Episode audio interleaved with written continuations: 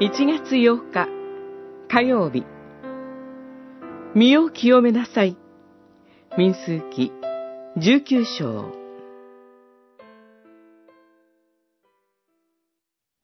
どのような人の死体であれ、それに触れた者は、7日の間、汚れる。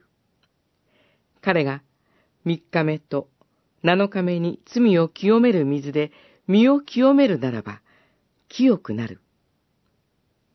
しかし、もし3日目と7日目に身を清めないならば、清くならない。19章、11節、12節。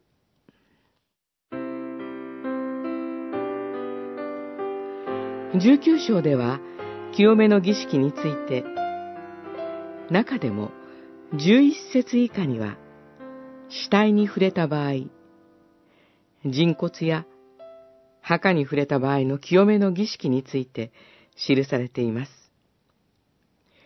人間であれ、動物であれ、死体は腐敗します。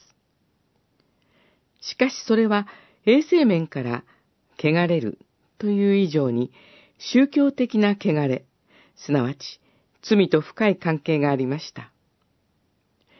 なぜなら、死はアダムの犯した罪によって世に入り込んで、すべての人に及んだからです。それゆえ、人は清くなければ、神の見前に出ることはできません。神は、聖なる方であるからです。